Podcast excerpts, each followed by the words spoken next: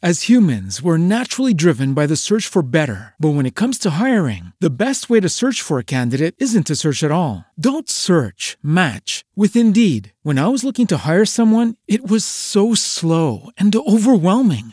I wish I had used Indeed. If you need to hire, you need Indeed. Indeed is your matching and hiring platform with over 350 million global monthly visitors, according to Indeed data, and a matching engine that helps you find quality candidates fast. Ditch the busy work. Use Indeed for scheduling, screening, and messaging so you can connect with candidates faster. And Indeed doesn't just help you hire faster. 93% of employers agree Indeed delivers the highest quality matches compared to other job sites, according to a recent Indeed survey. And listeners of this show will get a $75 sponsored job credit to get your jobs more visibility at Indeed.com slash podcast. That's Indeed.com slash podcast. Terms and conditions apply. Lucky Land Casino asking people what's the weirdest place you've gotten lucky? Lucky? In line at the deli, I guess? Aha, in my dentist's office. More than once, actually. Do I have to say? Yes, you do. In the car before my kids' PTA meeting. Really? Yes. Excuse me, what's the weirdest place you've gotten lucky? I never win and tell. Well, there you have it. You can get lucky anywhere playing at LuckyLandSlots.com. Play for free right now. Are you feeling lucky? No purchase necessary. Void where prohibited by law. 18 plus. Terms and conditions apply. See website for details. 10. Tony andava a spasso sul mare tutti i santi giorni e gli toccava camminare coi remi, logorandosi la schiena. Però quando il mare era cattivo e voleva inghiottirseli in un boccone, loro, la provvidenza e ogni cosa, quella ragazza aveva il cuore più grande del mare. Il sangue dei malavoglia, diceva il nonno, e bisognava vederlo alla manovra, coi capelli che gli fischiavano al vento, mentre la barca saltava sui marosi come un cefalo in amore. La provvidenza si avventurava spesso al largo, così vecchia e rattoppata com'era, per amore di quel po' di pesca, ora che nel paese c'erano tante barche che spazzavano il mare con la scopa. Anche in quei giorni in cui le nuvole erano basse, verso Agnone, e l'orizzonte tutto irto di punte nere a levante, si vedeva sempre la vela della provvidenza come un fazzoletto da naso, lontano lontano nel mare color di piombo. E ognuno diceva che quelli di padron Toni andavano a cercarsi i guai col candeliere.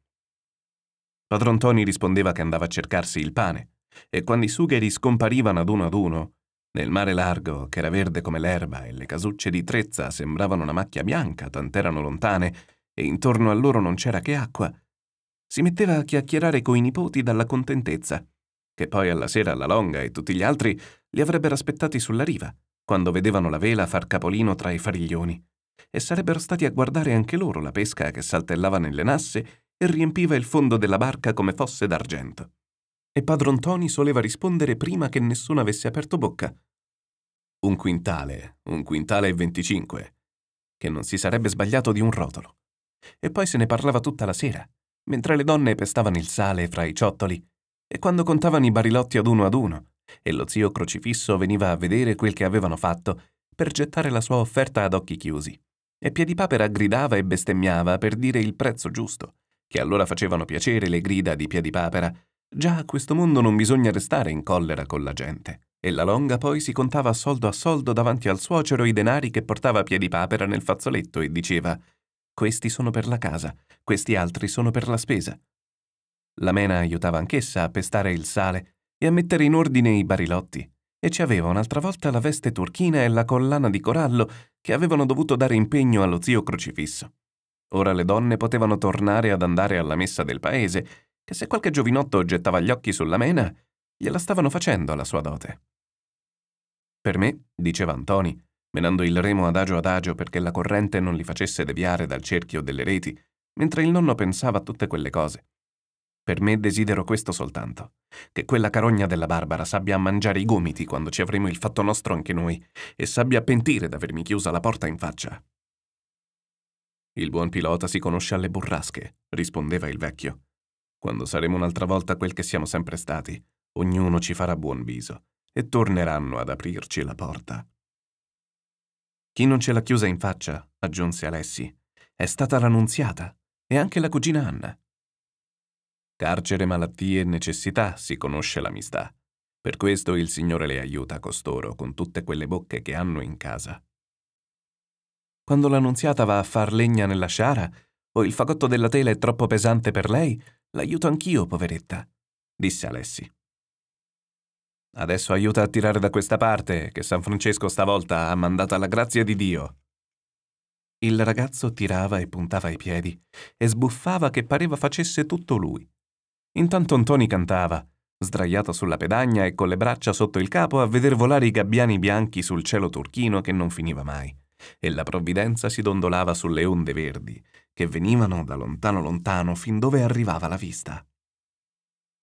Che vuol dire che il mare ora è verde ed ora è turchino e un'altra volta è bianco e poi nero come la sciara, e non è sempre di un colore come dell'acqua che è? chiese Alessi. È la volontà di Dio, rispose il nonno.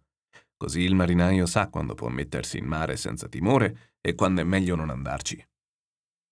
Quei gabbiani hanno una bella sorte che volano sempre in alto e non hanno paura delle ondate se il mare è in tempesta. Allora non hanno da mangiare nemmeno loro, povere bestiole. Dunque tutti hanno bisogno del bel tempo, tale e quale come l'annunziata che non può andare alla fontana se piove, conchiuse Alessi. Buon tempo e maltempo non dura tutto il tempo, osservò il vecchio. Ma quando era maltempo, o che soffiava il maestrale e i sugheri ballavano sull'acqua tutto il giorno come se ci fosse chi suonava il violino, o il mare era bianco al pari del latte o crespo che sembrava che bollisse, e la pioggia si rovesciava sino a sera sulle loro spalle che non c'erano cappotti che bastassero, e il mare friggeva tutto intorno come il pesce nella padella, allora era un altro paio di maniche. E Tony non aveva voglia di cantare, col cappuccio sul naso, e gli toccava vuotare dall'acqua la provvidenza che non si finiva più, e il nonno badava a ripetere mare bianco scirocco in campo, o mare crespo vento fresco come se fossero là per imparare i proverbi. E con quei benedetti proverbi, mentre la sera stava a guardare il tempo dalla finestra col naso in aria, diceva pure quando la luna è rossa fa vento, quando è chiara vuol dir sereno, quando è pallida pioverà. Se lo sapete che pioverà, perché torniamo ad andare in mare oggi? gli diceva Antoni. Non era meglio restarci in letto un altro par d'ore? Acqua di cielo e sardelle alle reti, rispondeva il vecchio. Tony si dava l'anima al diavolo con l'acqua a mezza gamba. Stasera, gli diceva il nonno, la Maruzza ci farà trovare una bella fiammata e ci asciugheremo tutti. E la sera, sull'imbrunire, come la provvidenza con la pancia piena di grazie di Dio tornava a casa, che la vela si gonfiava come la gonnella di donna Rosolina, e i lumi delle case ammiccavano ad uno ad uno dietro i fariglioni neri, e pareva che si chiamassero l'un l'altro, padron Toni mostrava ai suoi ragazzi il bel fuoco che fiammeggiava nella cucina della Longa, in fondo al cortiletto della straduccia del Nero, che c'era il muro basso e dal mare si vedeva tutta la casa, con le quattro tegole sotto cui si appollaiavano le galline, e il forno dall'altro lato della porta. Lo vedete che la longa ce l'ha fatta trovare la fiammata, diceva tutto Giulivo. E la longa li aspettava sulla riva con le ceste pronte, che quando dovevano riportarsele indietro vuote non avevano voglia di ciarlare. Ma invece se le ceste non bastavano e Alessi doveva correre a casa a prenderne delle altre, il nonno si metteva le mani alla bocca per chiamare Mena! Oh, Mena! E Mena sapeva cosa voleva dire.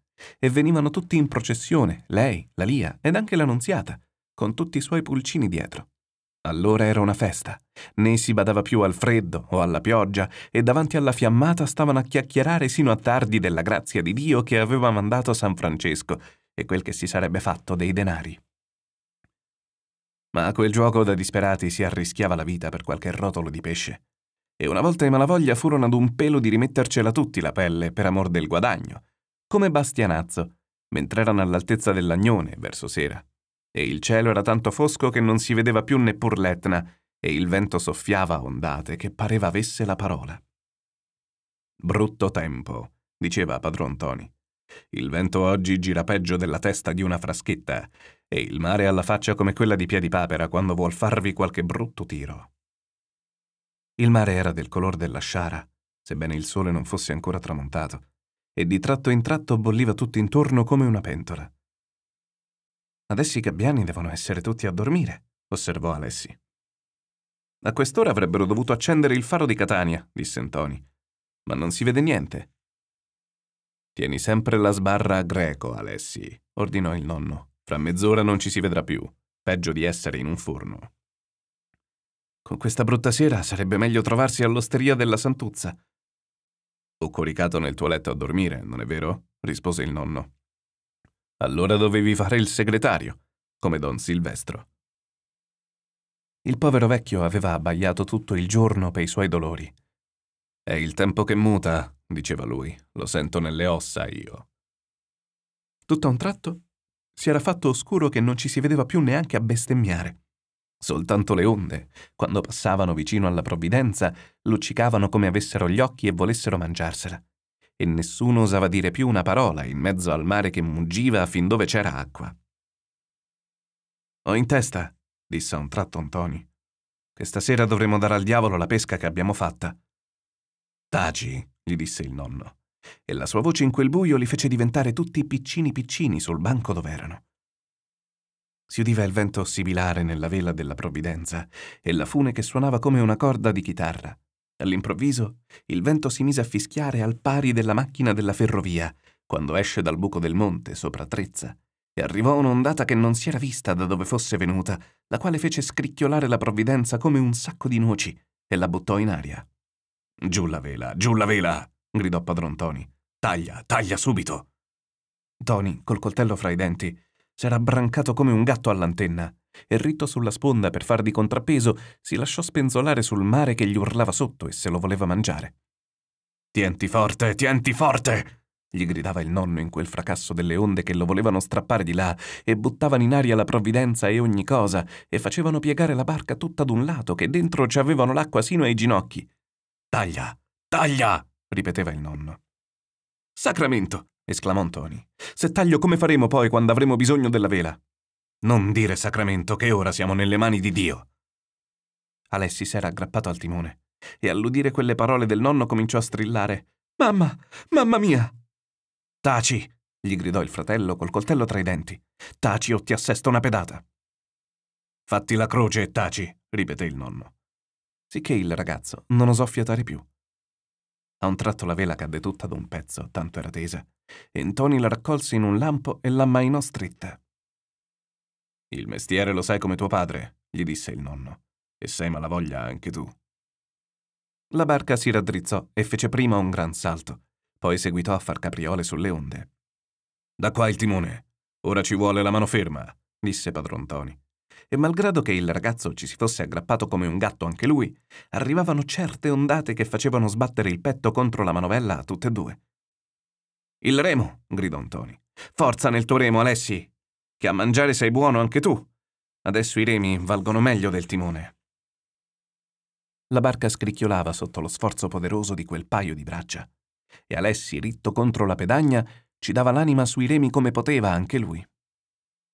Tienti fermo, gli gridò il nonno, che appena si sentiva da un capo all'altro della barca nel fischiare del vento. Tienti fermo, Alessi. Sì, nonno, sì, rispose il ragazzo. Che hai paura? gli disse Ntoni. No, rispose il nonno per lui. Soltanto raccomandiamoci a Dio. Santo diavolone, esclamò Ntoni col petto ansante. Qui ci vorrebbero le braccia di ferro come la macchina del vapore. Il mare ci vince. Il nonno si tacque e stettero ad ascoltare la burrasca. La mamma adesso deve essere sulla riva a vedere se torniamo, disse poi Alessi. Ora lascia stare la mamma, aggiunse il nonno. È meglio non ci pensare. Adesso dove siamo? domandò Ntoni dopo un altro bel pezzo, col fiato ai denti dalla stanchezza. Nelle mani di Dio, rispose il nonno. Allora lasciatemi piangere, esclamò Alessi, che non ne poteva più, e si mise a strillare e a chiamare la mamma ad alta voce, in mezzo al rumore del vento e del mare. Né qualcuno osò sgridarlo più. Hai un bel cantare, ma nessuno ti sente, ed è meglio starti cheto, gli disse infine il fratello con la voce mutata che non si conosceva più nemmeno lui. Sta zitto, che adesso non è bene far così, né per te né per gli altri. La vela, ordinò padron Toni. Il timone al vento verso greco e poi alla volontà di Dio. Il vento contrastava forte alla manovra, ma in cinque minuti la vela fu spiegata e la provvidenza cominciò a balzare sulla cima delle onde, piegata da un lato come un uccello ferito. I malavoglia si tenevano tutti da un lato, afferrati alla sponda, in quel momento nessuno fiatava, perché quando il mare parla in quel modo non si ha coraggio di aprir bocca. Padron Toni disse soltanto: A quest'ora laggiù dicono il rosario per noi. E non aggiunsero altro, correndo col vento e con le onde, nella notte che era venuta tutta a un tratto nera come la pece. Il fanale del molo! gridò Ntoni. Lo vedete? A dritta! gridò padron Ntoni. A dritta! Non è il fanale del molo. Andiamo sugli scogli. Serra! Serra! Non posso serrare! rispose Ntoni con la voce soffocata dalla tempesta e dallo sforzo. La scotta è bagnata! Il coltello, Alessi, il coltello! Taglia, taglia, presto! In questo momento s'udì uno schianto. La provvidenza, che prima si era curvata su di un fianco, si rilevò come una molla e per poco non sbalzò tutti in mare. L'antenna insieme alla vela cadde sulla barca, rotta come un filo di paglia. Allora si udì una voce che gridava Ai! come di uno che stesse per morire. Chi è? Chi è che grida? domandava Antoni, aiutandosi coi denti e col coltello a tagliare le rilinghe della vela, la quale era caduta con l'antenna sulla barca e copriva ogni cosa. A un tratto, un colpo di vento la strappò netta e se la portò via sibilando. Allora i due fratelli poterono sbrogliare del tutto il troncone dell'antenna e buttarlo in mare. La barca si raddrizzò. Ma padron Toni non si raddrizzò a lui e non rispondeva più a Antoni che lo chiamava. Ora, quando il mare e il vento gridano insieme, non c'è cosa che faccia più paura del non udirsi rispondere alla voce che chiama. Nonno, nonno! gridava anche Alessi e al non udir più nulla, i capelli si rizzarono in capo come fossero vivi ai due fratelli.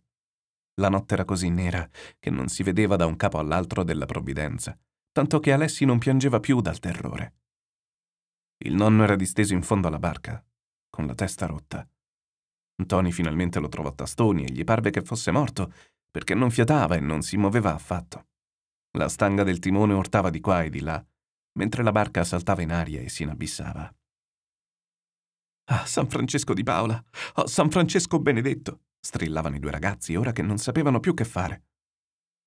San Francesco misericordioso li udì, mentre andava per la burrasca in soccorso dei suoi devoti, e stese il suo mantello sotto la provvidenza giusto quando stava per spaccarsi come un guscio di noce sullo scoglio. Hello, it is Ryan, and we could all use an extra bright spot in our day, couldn't we? Just to make up for things like sitting in traffic, doing the dishes, counting your steps, you know, all the mundane stuff. That is why I'm such a big fan of Chumba Casino. Chumba Casino has all your favorite social casino style games that you can play for free anytime, anywhere with daily bonuses. That should brighten your day a little. Actually, a lot. So sign up now at chumbacasino.com. That's chumbacasino.com. No purchase necessary. VGW Group. Void were prohibited by law. See terms and conditions. 18 plus. dei colombi sotto la guardiola della dogana. La barca saltò come un puledro sullo scoglio e venne a cadere in secco col naso in giù. Coraggio, coraggio! gridavano loro le guardie dalla riva e correvano qua e là con le lanterne a gettare delle corde. Siamo qui noi, fatevi animo! Finalmente una delle corde venne a cadere attraverso della provvidenza, la quale tremava come una foglia, e batté giusto sulla faccia Antoni peggio di un colpo di frusta, ma in quel momento gli parve meglio di una carezza. A me, a me! gridò afferrando la fune che scorreva rapidamente e gli voleva scivolare dalle mani. Alessi vi si aggrappò anche lui con tutte le sue forze, e così riescirono ad avvolgerla due o tre volte alla sbarra del timone, e le guardie doganali li tirarono a riva. Padron Tony però non dava più segno di vita, e allorché accostarono la lanterna si vide che aveva la faccia sporca di sangue, sicché tutti lo credettero morto, e i nipoti si strappavano i capelli. Ma dopo un paio d'ore arrivò correndo Don Michele, Rocco Spato, Vanni Pizzuto e tutti gli sfaccendati che erano all'osteria quando giunse la notizia, e con l'acqua fresca e le fregagioni gli fecero riaprir gli occhi. Il povero vecchio, come seppe dove si trovava, che ci voleva meno di un'ora per arrivare a Trezza, disse che lo portassero a casa su di una scala. Maruzza, Mena e le vicine, che strillavano sulla piazza e si battevano il petto, lo videro arrivare in tal modo, disteso sulla scala e con la faccia bianca come un morto. Niente, niente, andava assicurando Don Michele in capo alla folla. Una cosa da nulla. E corse dallo speziale per l'aceto dei sette ladri. Don Franco venne in persona tenendo con le due mani la boccetta e accorsero anche i piedipapera, comare Grazia, i zuppiddi, padron Cipolla e tutto il vicinato nella strada del nero, che in quelle occasioni si mette un sasso su ogni questione.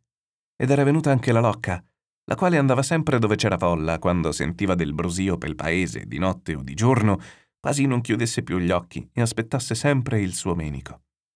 Sicché la gente si accalcava nella stradicciuola davanti alla casa dei Malavoglia, come se ci fosse il morto, tanto che la cugina Anna dovette chiudere l'uscio sul mostaccio a tutti. Lasciatemi entrare, gridava l'annunziata, picchiando coi pugni sull'uscio che era accorsa a mezzo svestita.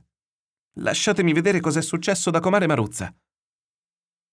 Allora era inutile mandarci per la scala, che dopo non ci lasciano entrare in casa per vedere cos'è, strepitava il figlio della locca.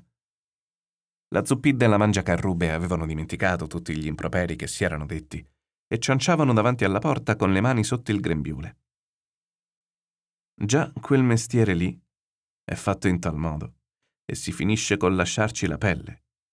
Una che mariti la figlia con gente di mare, diceva la zuppidda. Un giorno o l'altro se la vede tornare a casa vedova e con gli orfani per giunta, che se non fosse stato per Don Michele dei Malavoglia quella notte non restava nemmeno la semenza. Il meglio era fare come quelli che non fanno nulla e si guadagnano la loro giornata egualmente, come Don Michele, a mod esempio, il quale era grasso e grosso meglio di un canonico. E andava sempre vestito di panno. E si mangiava mezzo paese, tutti lo lisciavano. Anche lo speziale, il quale voleva mangiarsi il re, gli faceva tanto di cappello col cappellaccio nero. Non è nulla, venne a dire don Franco. Gli abbiamo fatta la fasciatura, ma se non viene la febbre, se ne va. Piedipapera volle andare a vedere anche lui, perché era di casa, e padron Fortunato, e chi d'altri poté entrare a furia di gomitate. La faccia non mi piace affatto, sentenziava padron Cipolla scrollando il capo. Come vi sentite, compare Ntoni? Per questo padron Fortunato non gli ha voluto dare il figlio alla Sant'Agata, diceva intanto la zuppidda che l'avevano lasciata sulla porta. Ha il naso fine quell'omaccio. E la Vespa soggiungeva. Chi ha roba in mare non ha nulla. Ci vuole la terra al sole, ci vuole. Che notte è venuta per i malavoglia, esclamava comare Piedipapera. Avete visto? Che tutte le disgrazie in questa casa arrivano di notte, osservò padron Cipolla, uscendo dalla casa con don Franco e compare Tino per buscarsi un pezzo di pane, poveretti, aggiungeva comare Grazia.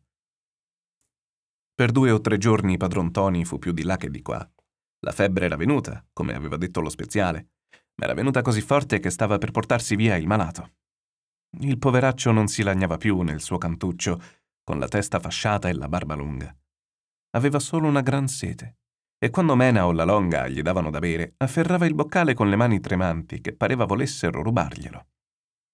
Don Ciccio veniva la mattina, medicava il ferito, gli tastava il polso, voleva veder la lingua e poi se ne andava scrollando il capo. Una notte persino lasciarono accesa la candela, quando Don Ciccio aveva dimenato il capo più forte. La longa ci aveva messo accanto l'immagine della Madonna e dicevano il rosario davanti al letto del malato, il quale non fiatava più e non voleva nemmeno dell'acqua, e nessuno andò a dormire tanto che la Lia si rompeva le mascelle dallo sbadigliare per il gran sonno.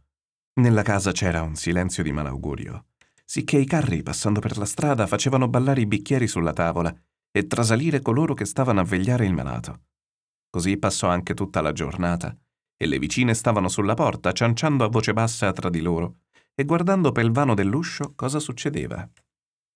Verso sera padron Toni volle vedere tutti i suoi ad uno ad uno con gli occhi spenti e domandava cosa aveva detto il medico. Tony era accanto al capezzale e piangeva come un ragazzo, che il cuore l'aveva buono quel giovane.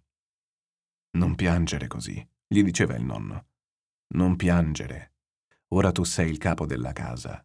Pensa che ci hai tutti gli altri sulle spalle e fa come ho fatto io.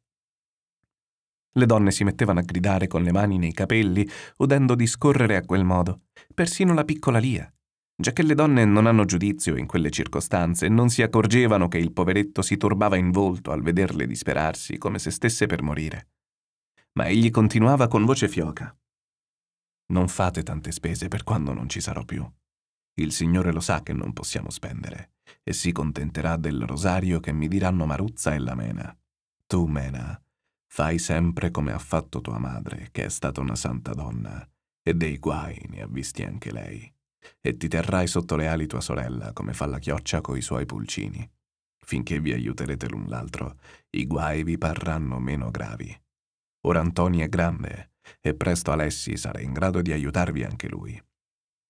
Non dite così, supplicavano le donne singhiozzando, come se egli avesse voluto andarsene di sua volontà.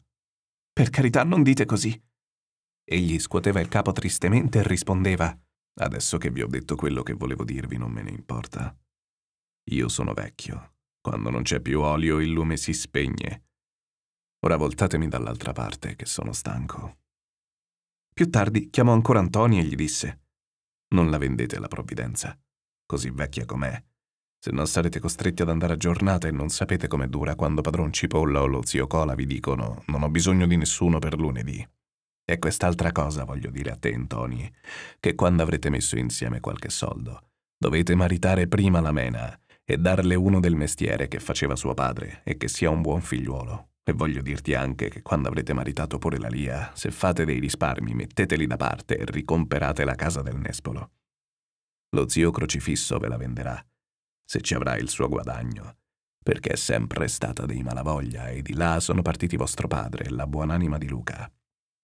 Sì, nonno. Sì, prometteva Antoni piangendo. Alessia ascoltava anche lui, serio serio, come fosse già un uomo. Le donne credevano che il malato avesse il delirio, udendolo chiacchierare e chiacchierare, e gli mettevano delle pezze bagnate sulla fronte. No, diceva padron Toni, sono in sensi. Voglio finire tutto quel che devo dirvi prima di andarmene. Intanto cominciavano ad udirsi i pescatori che si chiamavano da un uscio all'altro e i carri cominciavano a passare di nuovo per la via. Fra due ore sarà giorno, disse padron Toni, e potrete andare a chiamare don Giammaria. Quei poveretti aspettavano il giorno come il Messia e andavano ogni momento a socchiudere la finestra per vedere se spuntasse l'alba. Finalmente la stanzuccia cominciò a farsi bianca e padron Toni tornò a dire Ora chiamatemi il prete, che voglio confessarmi. Don Giammaria venne quando il sole era già alto, e tutte le vicine, come udirono il campanello per la stradicciuola del nero, accorrevano a vedere il viatico che andava dai malavoglia. Ed entravano tutte, perché dove va il Signore non si può chiudere l'uscio in faccia alla gente, tanto che quei poveretti al vedersi la casa piena non osavano nemmeno piangere e disperarsi, mentre Don Gianmaria borbottava fra i denti, e Mastro Cirino gli metteva il cero sotto il naso al malato, giallo e stecchito, come un altro cero anche lui. E sembra il patriarca San Giuseppe addirittura, su quel letto e con quella barba lunga. Beato lui! esclamava la santuzza, che piantava i boccali e ogni cosa, e andava sempre dove sentiva il Signore. Come una cornacchia, diceva lo speziale. Don Ciccio arrivò che c'era ancora il vicario con l'olio santo, tanto che voleva voltare la briglia dell'asinello e tornarsene indietro. Chi vi ha detto che c'era bisogno del prete?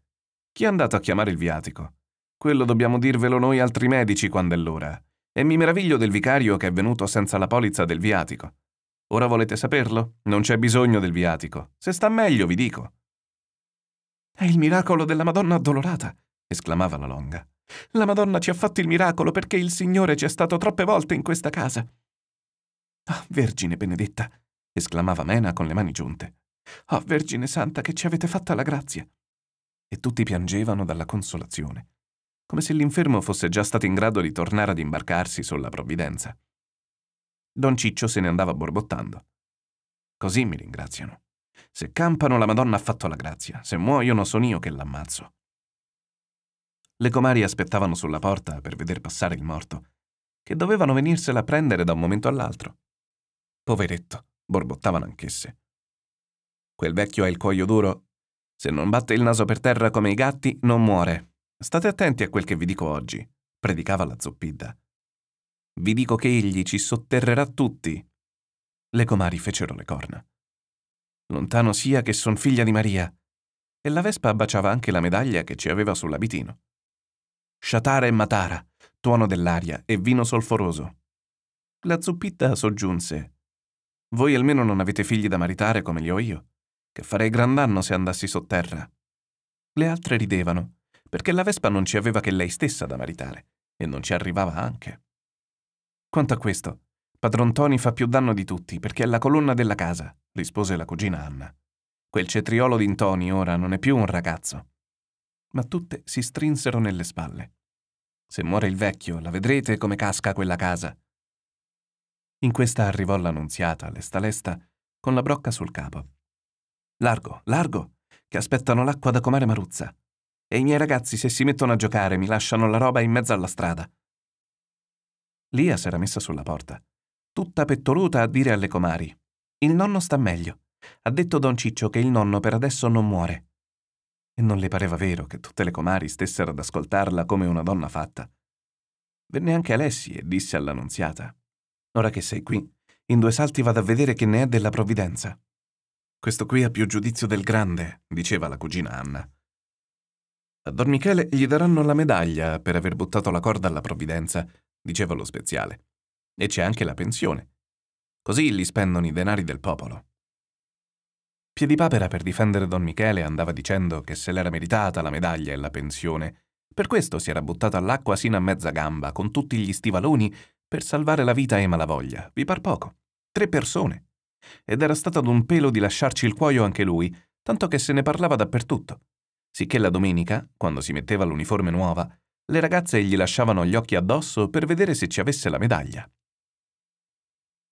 Barbara Zuppidda, ora che si è levato di mente quel ragazzaccio di malavoglia, non gli volterà più le spalle a Don Michele, andava dicendo Piedipapera. L'ho vista io col naso fra le imposte quando egli passa per la strada. E Don Silvestro, sentendo questo, diceva a Vanni Pizzuto: Bel guadagno che ci avete fatto, a levarvi d'addosso un Toni di padron Toni, ora che la Barbara ha messo gli occhi addosso a Don Michele. Se ce li ha messi, li leverà, che sua madre non può vedere né sbirri, né mangiapane, né forestieri. Vedrete, vedrete. La Barbara ha 23 anni e se si mette in testa che ad aspettare ancora il marito comincia a far la muffa, se lo piglia, con le buone o con le cattive. Volete scommettere dodici tarì che si parlano dalla finestra? E tirò fuori il pezzo da cinque lire nuovo. Io non voglio scommettere niente, rispose Pizzuto stringendosi nelle spalle. A me non me ne importa un corno. Quelli che stavano a sentire, Piedipapera e Rocco Spatu, si scompisciavano dalle risa. Ve lo faccio per niente, aggiunse don Silvestro messo di buon umore. E se ne andò con gli altri a chiacchierare con lo zio Santoro davanti all'osteria. Sentite, zio Santoro, volete guadagnarvi dodici tarì? E cavò fuori la moneta nuova, sebbene lo zio Santoro non ci vedesse. Mastro Vanni Pizzuto vuol scommettere dodici tarì che ora Don Michele il brigadiere va a parlare con la Barbara Zuppidda la sera. Volete buscarveli voi quei dodici tarì? Oh, anime sante del purgatorio, esclamò baciando il rosario lo zio Santoro, il quale era stato ad ascoltare tutto intento, con gli occhi spenti. Ma egli era inquieto e muoveva le labbra di qua e di là, come fa delle orecchie un cane da caccia che sente la pedata. Sono amici, non temete, aggiunse don Silvestro sghignazzando. Sono compare Tino e Rocco Spato, aggiunse il cieco, dopo essere stato attento un altro po'. Egli conosceva tutti quelli che passavano, al rumore dei loro passi, fossero con le scarpe o a piedi nudi, e diceva Voi siete compare Tino, oppure siete compare Cinghialenta. E siccome era sempre là, a dir delle barzellette con questo e con quello, sapeva ciò che accadeva in tutto il paese. E allora per buscarsi quei dodici tarì, come i ragazzi andavano a prendere il vino per la cena, li chiamava Alessi, o Nunziata, o Lia, e domandava pure Dove vai? Donde vieni? Che hai fatto oggi? Oppure L'hai visto, Don Michele? Ci passa dalla strada del nero?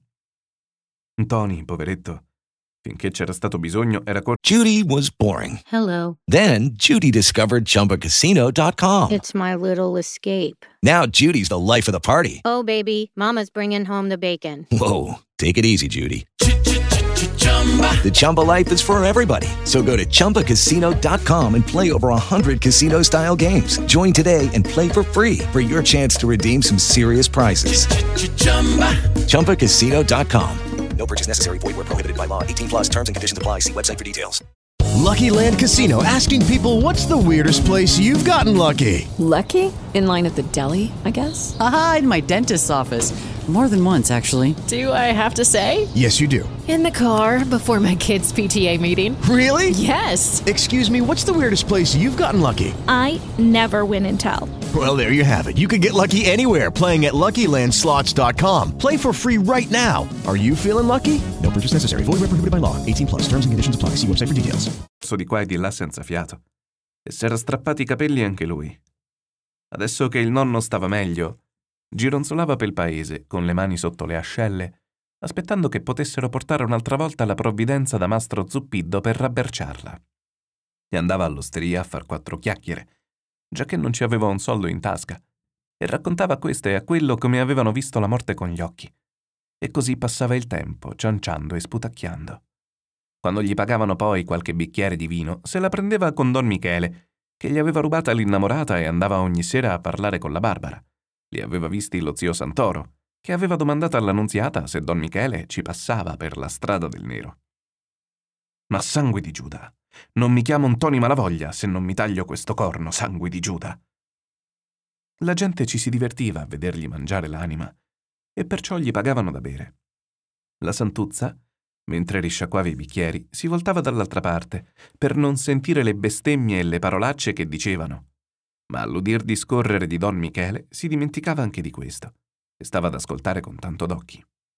Era divenuta curiosa anche lei e stava tutta orecchi quando ne parlavano e al fratellino dell'annunziata o ad Alessi, allorché venivano pel vino, regalava delle mele e delle mandorle verdi per sapere chi s'era visto nella strada del nero. Don Michele giurava e spergiurava che non era vero, e spesso la sera, quando l'osteria era già chiusa, si udiva una casa del diavolo dietro la porta. Bugiardo, gridava la Santuzza, assassino, ladro, nemico di Dio.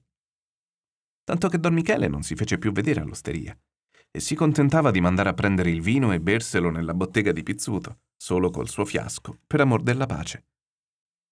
Massaro Filippo invece di essere contento che si fosse tolto così un altro cane da quell'osso della santuzza, metteva buone parole e cercava di rappattumarli, che nessuno ci capiva più nulla.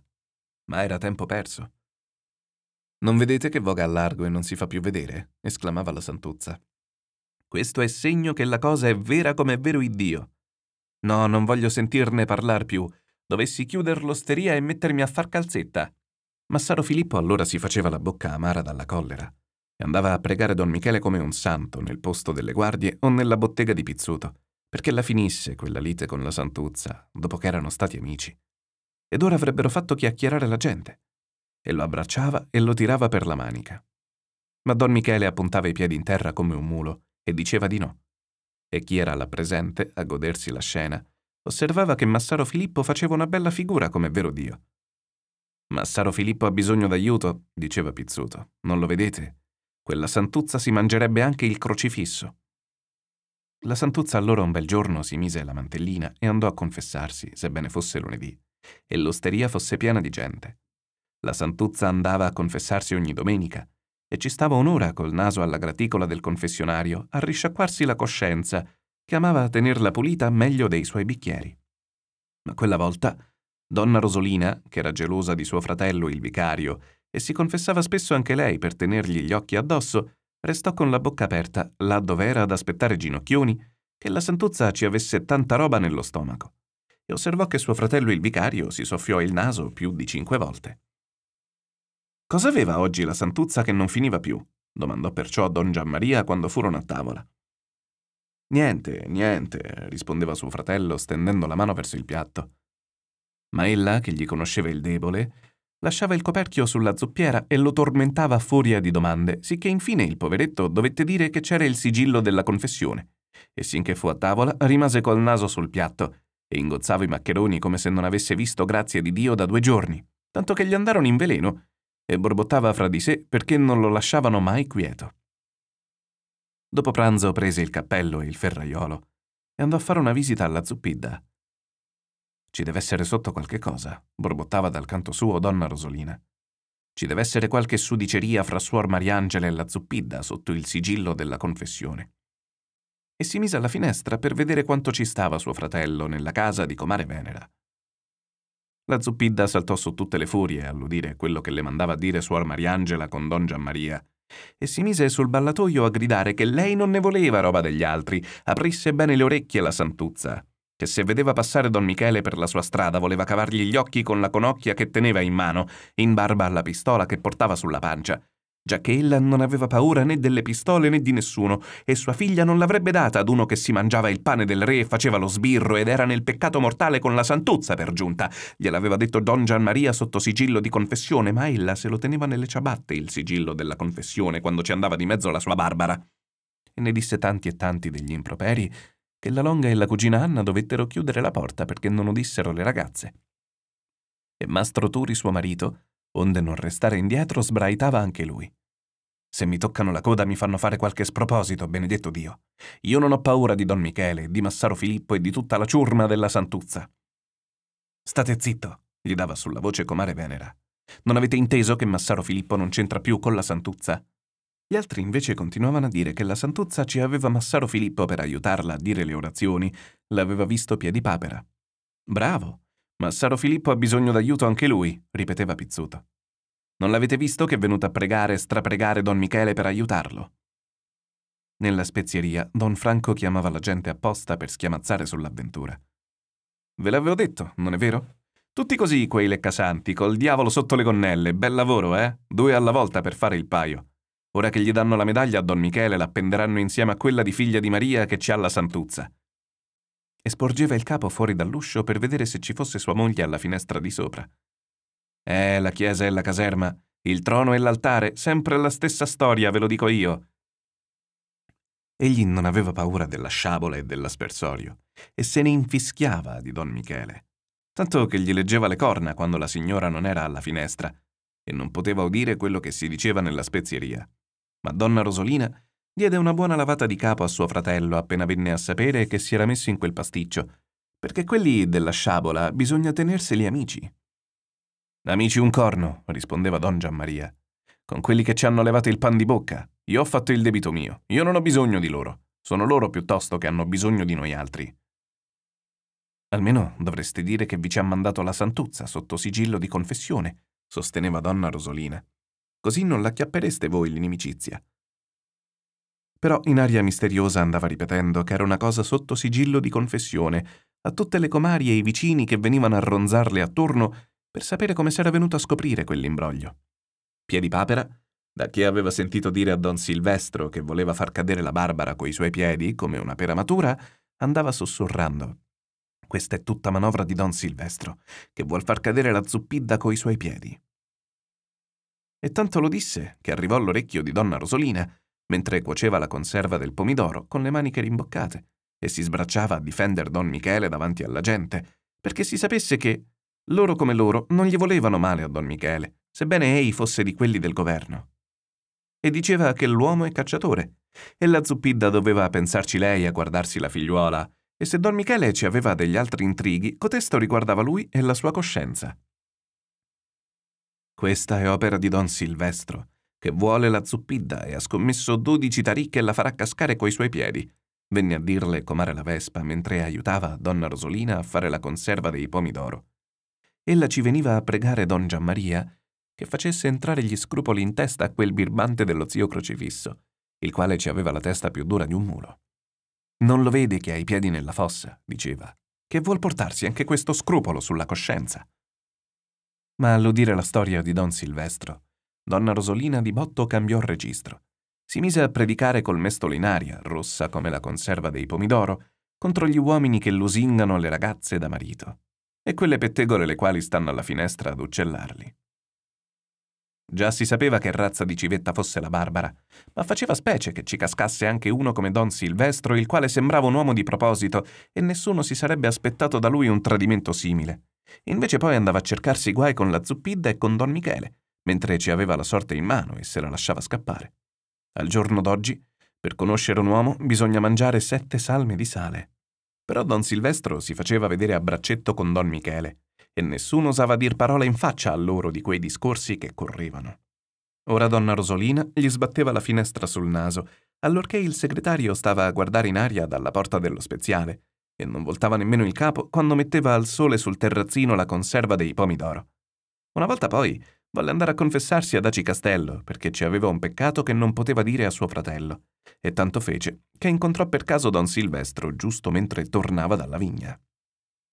Oh, beato chi vi vede, cominciò a dirgli, fermandosi a prender fiato perché era tutta rossa e scalmanata. Ci avete gran roba pel capo, che non vi ricordate più degli amici antichi. Io non ci ho nulla pel capo, donna Rosolina. A me mi hanno detto che ce l'avete, ma è una bestialità che vi farebbe venire il capo grosso davvero. Chi ve l'ha detto? Lo dice tutto il paese.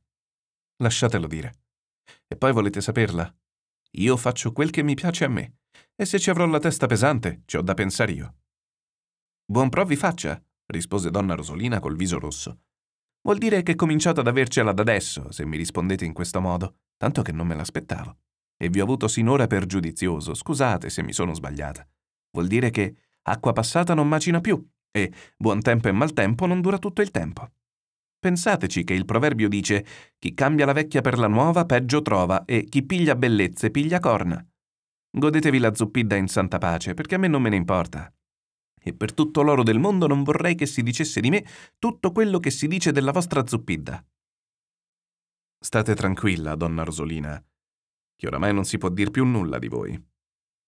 Almeno non si dice che mi mangio mezzo paese, avete inteso, don Silvestro? Lasciateli dire, donna Rosolina, che a bocca mangia e chi non mangia se ne muore. E non si dice pure quel che si dice di voi, che siete un truffatore? seguitò donna Rosolina, verde come l'aglio. Mi avete inteso, don Silvestro? E di tutti non si può dire la stessa cosa. Quando non vi servono più, poi, datemele quelle 25 onze che vi ho prestate, io non li rubo i denari come certa gente.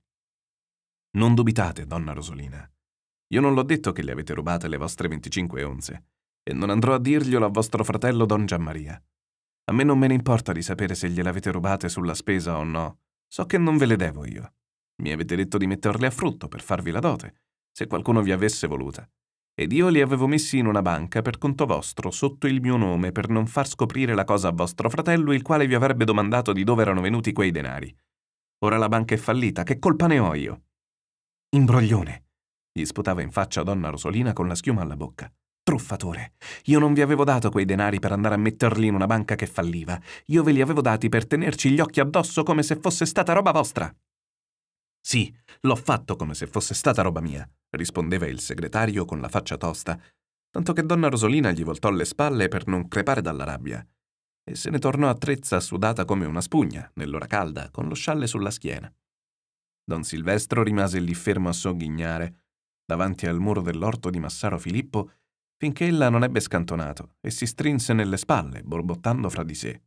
A me non me ne importa nulla di quel che dicono. E aveva ragione di non curarsi di quel che dicevano. Dicevano che se don Silvestro si era messo in testa di far cascare la Barbara coi suoi piedi, ci sarebbe caduta tal briccone matricolato egli era. Però gli facevano di berretto, e gli amici gli accennavano col capo, sogghignando, quando andava a chiacchierare nella spezieria. Siete un bel prepotente, gli diceva don Franco accarezzandolo sulle spalle.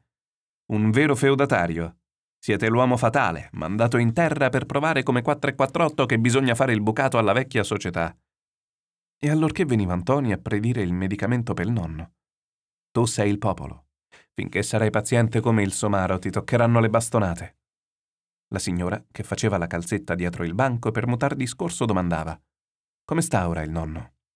Tony non osava aprir bocca davanti alla signora e se ne andava brontolando col bicchiere nelle mani. Il nonno ora stava meglio e lo mettevano sull'uscio al sole avvolto nel tabarro e col fazzoletto in testa, che sembrava un morto risuscitato, tanto che la gente andava a vederlo per curiosità. Ed il poveraccio chinava il capo a questo e a quello come un pappagallo e sorrideva, tutto contento di trovarsi là nel suo cappotto accanto all'uscio, con Maruzza che gli filava accanto, il telaio della mena che si udiva nelle stanze e le galline che razzolavano nella strada. Ora che non aveva altro da fare, aveva imparato a conoscere le galline ad una ad una e stava a vedere quello che facevano e passava il tempo ad ascoltare le voci dei vicini dicendo questa è comare Venera che strapazza suo marito, questa è la cugina Anna che torna dal lavatoio. Poi se ne stava a vedere l'ombra delle case che si allungava e quando non c'era più il sole sulla porta lo mettevano contro il muro di rimpetto che gli somigliava al cane di Mastro Turi, il quale cercava il sole per sdraiarsi.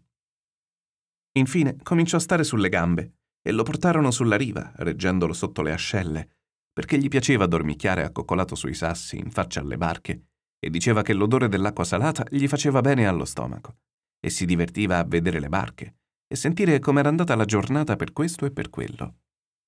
I compari, mentre attendevano alle loro faccende, gli regalavano qualche parola e gli dicevano per consolarlo. Vuol dire che c'è olio ancora alla lucerna, eh, padron Tony? La sera, quando tutti i suoi erano in casa, con l'uscio chiuso, mentre la longa intonava il rosario, se la godeva a vederseli vicini e li guardava in faccia ad uno ad uno e guardava i muri della casa e il cassettone con la statuetta del buon pastore e il deschetto col lume sopra e ripeteva sempre non mi par vero di essere ancora qui con voi altri. La longa diceva che lo spavento le aveva messo un gran rimescolio nel sangue e nella testa, ed ora le pareva di non averci più davanti agli occhi quei due poveretti che erano morti, e sino a quel giorno le erano rimasti come due spine dentro il petto, tanto che era andata a confessarsene con Don Giammaria. Però il confessore le aveva data la soluzione, perché coi disgraziati succede così, che una spina scaccia l'altra, e il Signore non vuole ficcarcele tutte in una volta, perché si morirebbe di crepacuore. Le erano morti il figlio e il marito. L'avevano scacciata dalla casa, ma adesso era contenta che fosse riuscita a pagare il medico e lo speziale, e non doveva più niente a nessuno. A poco a poco il nonno era arrivato a dire Datemi da fare qualche cosa, così non so starci senza far nulla. Rattoppava delle reti e intrecciava delle nasse. Poi cominciò ad andare col bastoncello sino al cortile di Mastro Turi a vedere la provvidenza e stava lì a godersi il sole. Infine, era tornato ad imbarcarsi coi ragazzi. Tale e quale come i gatti, diceva la zuppidda, che se non danno il naso per terra son sempre vivi. La longa aveva pure messo sulla porta un panchettino e vendeva arance, noci, ova sode ed olive nere. State a vedere che a poco a poco arrivano a vendere anche il vino, diceva la santuzza. Io ci ho piacere perché son gente col timore di Dio. E padron Cipolla si stringeva nelle spalle quando passava per la strada del nero davanti alla casa dei malavoglia che volevano fare i negozianti. Il negozio andava bene perché le uova erano sempre fresche, tanto che la santuzza, ora che Ntoni bazzicava all'osteria, mandava da comare Maruzza a prendere le olive, quando c'erano dei bevitori che non avevano sete. Così a soldo a soldo avevano pagato mastro Turi Zuppiddo e avevano rattoppato un'altra volta la provvidenza, che adesso pareva davvero una ciabatta, eppure si metteva da parte qualche lira. Avevano comprato anche una buona provvista di barilotti e il sale per le acciughe, se San Francesco mandava la provvidenza, la vela nuova per la barca e messo un po' di denaro nel canterano. Facciamo come le formiche, diceva padron Toni, e ogni giorno contava i denari e andava a girandolare davanti la casa del Nespolo a guardare in alto con le mani dietro la schiena. La porta era chiusa, i passeri cinquettavano sul tetto e la vite si dondolava adagio adagio sulla finestra. Il vecchio si arrampicava sul muro dell'orto, dove ci avevano seminato delle cipolle che facevano come un mare di pennacchi bianchi, e poi correva dietro allo zio crocifisso per dirgli cento volte Sapete, zio Crocifisso, se giungiamo a metterli insieme, quei denari della casa, dovete venderla a noi, perché è stata sempre dei malavoglia. Ad ogni uccello il suo nido è bello, e desidero morire dove son nato. Beato chi muore nel proprio letto. Lo zio Crocifisso grugniva di sì, per non compromettersi, e alla casa ci faceva mettere una tegola nuova o una cazzolata di calcina al muro del cortile per far crescere il prezzo. Lo zio Crocifisso lo rassicurava così non dubitate, non dubitate. La casa è là che non scappa. Basta tenerci gli occhi addosso. Ognuno tiene gli occhi addosso a quel che gli preme. E una volta aggiunse, che non la maritate più la vostra mena? La mariterò quando vorrà Dio, rispose padron Toni. Per me vorrei maritarla anche domani. Io se fossi in voi le darei Alfio Mosca, che è un buon ragazzo, onesto e laborioso, e cerca moglie di qua e di là, non ha altro difetto. Ora dicono che tornerà in paese e par fatta apposta per vostra nipote. O se dicevano che volesse pigliarsi vostra nipote la Vespa. Anche voi, anche voi! cominciò a gridare Campana di Legno. Chi lo dice? Sono tutte chiacchiere. Vuol papparle la chiusa a mia nipote, ecco cosa vuole, bella cosa, eh? Che direste voi se la vostra casa la vendessi ad un altro? Piedipapera, il quale era sempre lì per la piazza, appena c'erano due che discorrevano a cercare di buscarsi la senseria, si ficcò nel discorso anche lui. La Vespa ora ci ha per le mani Brasi Cipolla dopo che andò in aria il matrimonio della Sant'Agata. Li ho visti con questi occhi, che andavano insieme per la viottola del torrente.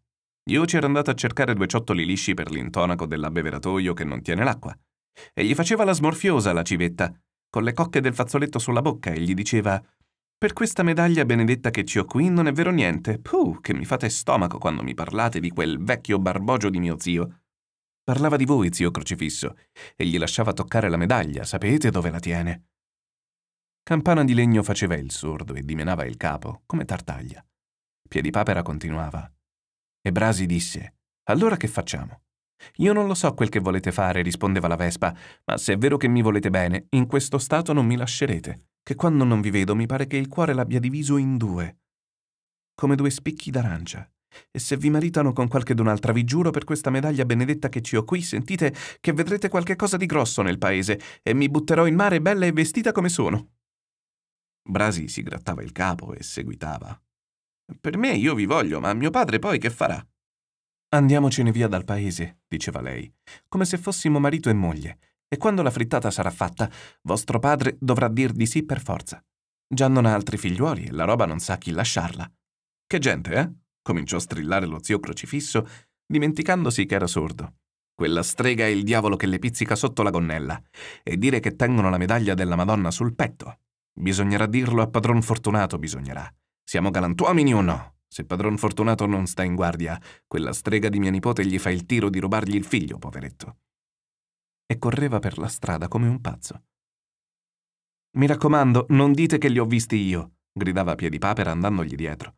Non voglio mettermi in bocca a quella vipera di vostra nipote.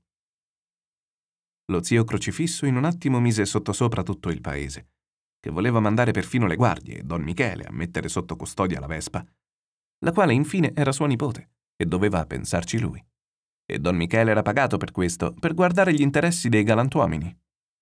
La gente si divertiva a vedere padron Cipolla correre di qua e di là, anche lui con tanto di lingua fuori, e ci aveva gusto che quel bietolone di suo figlio Brasi fosse andato a cascare nella Vespa, mentre pareva che per lui non fosse buona nemmeno la figlia di Vittorio Emanuele, che aveva piantato la malavoglia senza dire vi saluto. Mena però non s'era messa il fazzoletto nero quando Brasi l'aveva piantata, anzi, Ora tornava a cantare mentre stava al telaio. Lo aiutava a salare le acciughe nelle belle sere d'estate. Stavolta San Francesco l'aveva proprio mandata alla provvidenza. C'era stata una passata di acciughe come mai se n'erano viste. Una ricchezza per tutto il paese. Le barche tornavano cariche, con la gente che cantava e sventolava i berretti da lontano per far segno alle donne che aspettavano coi bambini in collo. I rigattieri venivano in folla dalla città a piedi, a cavallo, sui carri, e Piedipapera non aveva tempo di grattarsi il capo. Verso l'Ave Maria sulla riva c'era una fiera addirittura, e grida e schiamazzi d'ogni genere. Nel cortile dei Malavoglia il lume stava acceso sino a mezzanotte, che pareva una festa. Le ragazze cantavano, e venivano anche le vicine ad aiutare, le figlie della cugina Anna e l'Annunziata, perché c'era da guadagnare per tutti e lungo il muro si vedevano quattro file di barilotti già belli e preparati, coi sassi di sopra. Adesso vorrei qui la zuppidda, esclamava Antoni, seduto sui sassi a far peso anche lui con le mani sotto le ascelle. Adesso lo vedrebbe che abbiamo il fatto nostro anche noi e ce ne infischiamo di don Michele e di don Silvestro. I rigattieri correvano dietro a padron Toni coi denari in mano. Piedipapera lo tirava per la manica dicendogli: Questo è il tempo d'approfittare. Ma padron Toni teneva duro a rispondere. Ne parleremo ad ogni santi. Allora le acciughe avranno il loro prezzo. No, non voglio caparra, non voglio legarmi le mani. So io come vanno le cose. E picchiava i pugni sui barili dicendo ai nipoti: Qui c'è la vostra casa e la dote di Mena. La casa ti abbraccia e ti bacia. San Francesco mi ha fatto la grazia di lasciarmi chiudere gli occhi contento. Nello stesso tempo, avevano fatto tutte le provviste per l'inverno, il grano, le fave, l'olio. E avevano data la caparra a Massaro Filippo per quel po' di vino della domenica. Ora erano tranquilli. Suocero e nuora tornavano a contare i denari nella calza, i barilotti schierati nel cortile, e facevano i loro calcoli onde vedere quello che ci mancasse ancora per la casa. La Maruzza conosceva quei denari soldo per soldo, quelli delle arance e delle ova, quelli che aveva portati Alessi dalla ferrovia quelli che Mena s'era guadagnati col telaio e diceva ce n'è di tutti. Ma non ve l'avevo detto che per menare il remo bisogna che le cinque dita della mano si aiutino l'un l'altro? rispondeva padron Toni. Oramai pochi ce ne mancano. E allora si mettevano in un cantuccio a confabulare con la longa e guardavano Sant'Agata, la quale se lo meritava, poveretta, che parlassero di lei, perché non aveva né bocca né volontà, e badava a lavorare, cantando fra di sé come fanno gli uccelli nel nido prima di giorno. E soltanto quando udiva passare i carri, la sera, pensava al carro di compare Alfio Mosca, che andava pel mondo chissà dove. E allora smetteva di cantare. Per tutto il paese non si vedeva altro che della gente con le reti in collo, e donne sedute sulla soglia a pestare i mattoni. e davanti ogni porta c'era una fila di barilotti. Che un cristiano si ricreava il naso a passare per la strada e un miglio prima di arrivare in paese si sentiva che San Francesco ci aveva mandata la provvidenza. Non si parlava altro che di sardelle e di salamoia, perfino nella spezieria dove aggiustavano il mondo a modo loro. E Don Franco voleva insegnare una maniera nuova di salare le acciughe, che l'aveva letta nei libri. Come gli ridevano in faccia, si mettevano a gridare Bestie che siete, e volete il progresso, e volete la Repubblica. La gente gli voltava le spalle e lo piantava lì a strepitare come un pazzo. Da che il mondo è mondo, le acciughe si son fatte col sale e coi mattoni pesti. Il solito discorso, così faceva mio nonno, seguitava a gridare loro dietro lo speziale. Siete asini che vi manca soltanto la coda. Con gente come questa cosa volete fare? E si contentano di Mastro Croce Giufà perché il sindaco è stato sempre lui. E sarebbero capaci di dirvi che non vogliono la Repubblica perché non l'hanno mai vista. Questi discorsi poi li ripeteva Don Silvestro a proposito di certo ragionamento che avevano fatto a quattro occhi, sebbene Don Silvestro non avesse aperto bocca, è vero, ma era stato zitto ad ascoltare. Si sapeva poi che era in rotta con la betta di Mastro Croce, perché il sindaco voleva farlo lei, e suo padre s'era lasciato mettere la gonnella al collo, tal che oggi diceva bianco e domani nero, come voleva la betta. Egli non sapeva dir altro che il sindaco son io, caspitina, come gliel'aveva insegnato a dire sua figlia, la quale appuntava i pugni sui fianchi parlando con don Silvestro e gli rinfacciava Vi pare che vi lasceranno menar sempre per naso quel buon uomo di mio padre? Per far gli affari vostri e mangiare a doppio palmento? Che perfino donna Rosolina va predicando che vi rosicate tutto il paese. Ma a me non mi mangerete, no? Che io non ho la smania di maritarmi e vado agli interessi di mio padre. Don Franco predicava che senza uomini nuovi non si faceva nulla ed era inutile andare a cercare i pezzi grossi come padron Cipolla, il quale vi diceva che per grazia di Dio ci aveva il fatto suo e non aveva bisogno di fare il servitore del pubblico per niente. Oppure come Massaro Filippo, il quale non pensava ad altro che alle sue chiuse e alle sue vigne, e solo ci aveva prestato orecchio quando s'era parlato di levare il dazio sul mosto. Gente vecchia, conchiudeva don Franco con la barba in aria. Gente buona per il tempo della camarilla. Al giorno d'oggi ci vogliono uomini nuovi. Adesso manderemo dal fornaciaio per farli fare apposta, rispondeva don Giammaria. Se le cose andassero come dovrebbero andare, si nuoterebbe nell'oro, diceva don Silvestro. Non diceva altro. Sapete cosa ci vorrebbe? suggeriva lo speziale sottovoce e lasciando correre un'occhiata nella retrobottega. Ci vorrebbe gente come noi e dopo aver soffiato loro quel segreto nel buco dell'orecchio, correva in punta di piedi a piantarsi sull'uscio con la barba in aria, sballottandosi in cima alle gambette con le mani dietro la schiena. Brava gente che sarebbe, borbottava don Giammaria. A Favignana o nelle altre galere ne trovate quanti ne volete senza mandare dal fornaciaio. Andate a dirlo a compare Tino Piedipapera o a quell'ubriacone di Rocco Spato che loro ci stanno con le idee del vostro tempo. Io so che mi hanno rubato 25 onze di casa mia e in galera a Favignana non ci è andato nessuno. Questi sono i tempi e gli uomini nuovi. In quel momento entrò nella bottega la signora con la calza in mano e lo speziale mandò giù in fretta quello che stava per dire, seguitando a borbottare nella barba, mentre fingeva di guardare la gente che andava alla fontana. Don Silvestro, finalmente, vedendo che nessuno fiatava più, disse chiaro e tondo che di uomini nuovi non c'erano altri che Ntoni di Padron Toni e Brasi Cipolla, perché lui non aveva suggezione della moglie dello speziale. Tu non ti ci mischiare, rimbrottò allora la signora a suo marito. Questi sono affari che non ti riguardano. Io non sto parlando, rispose don Franco lisciandosi la barba.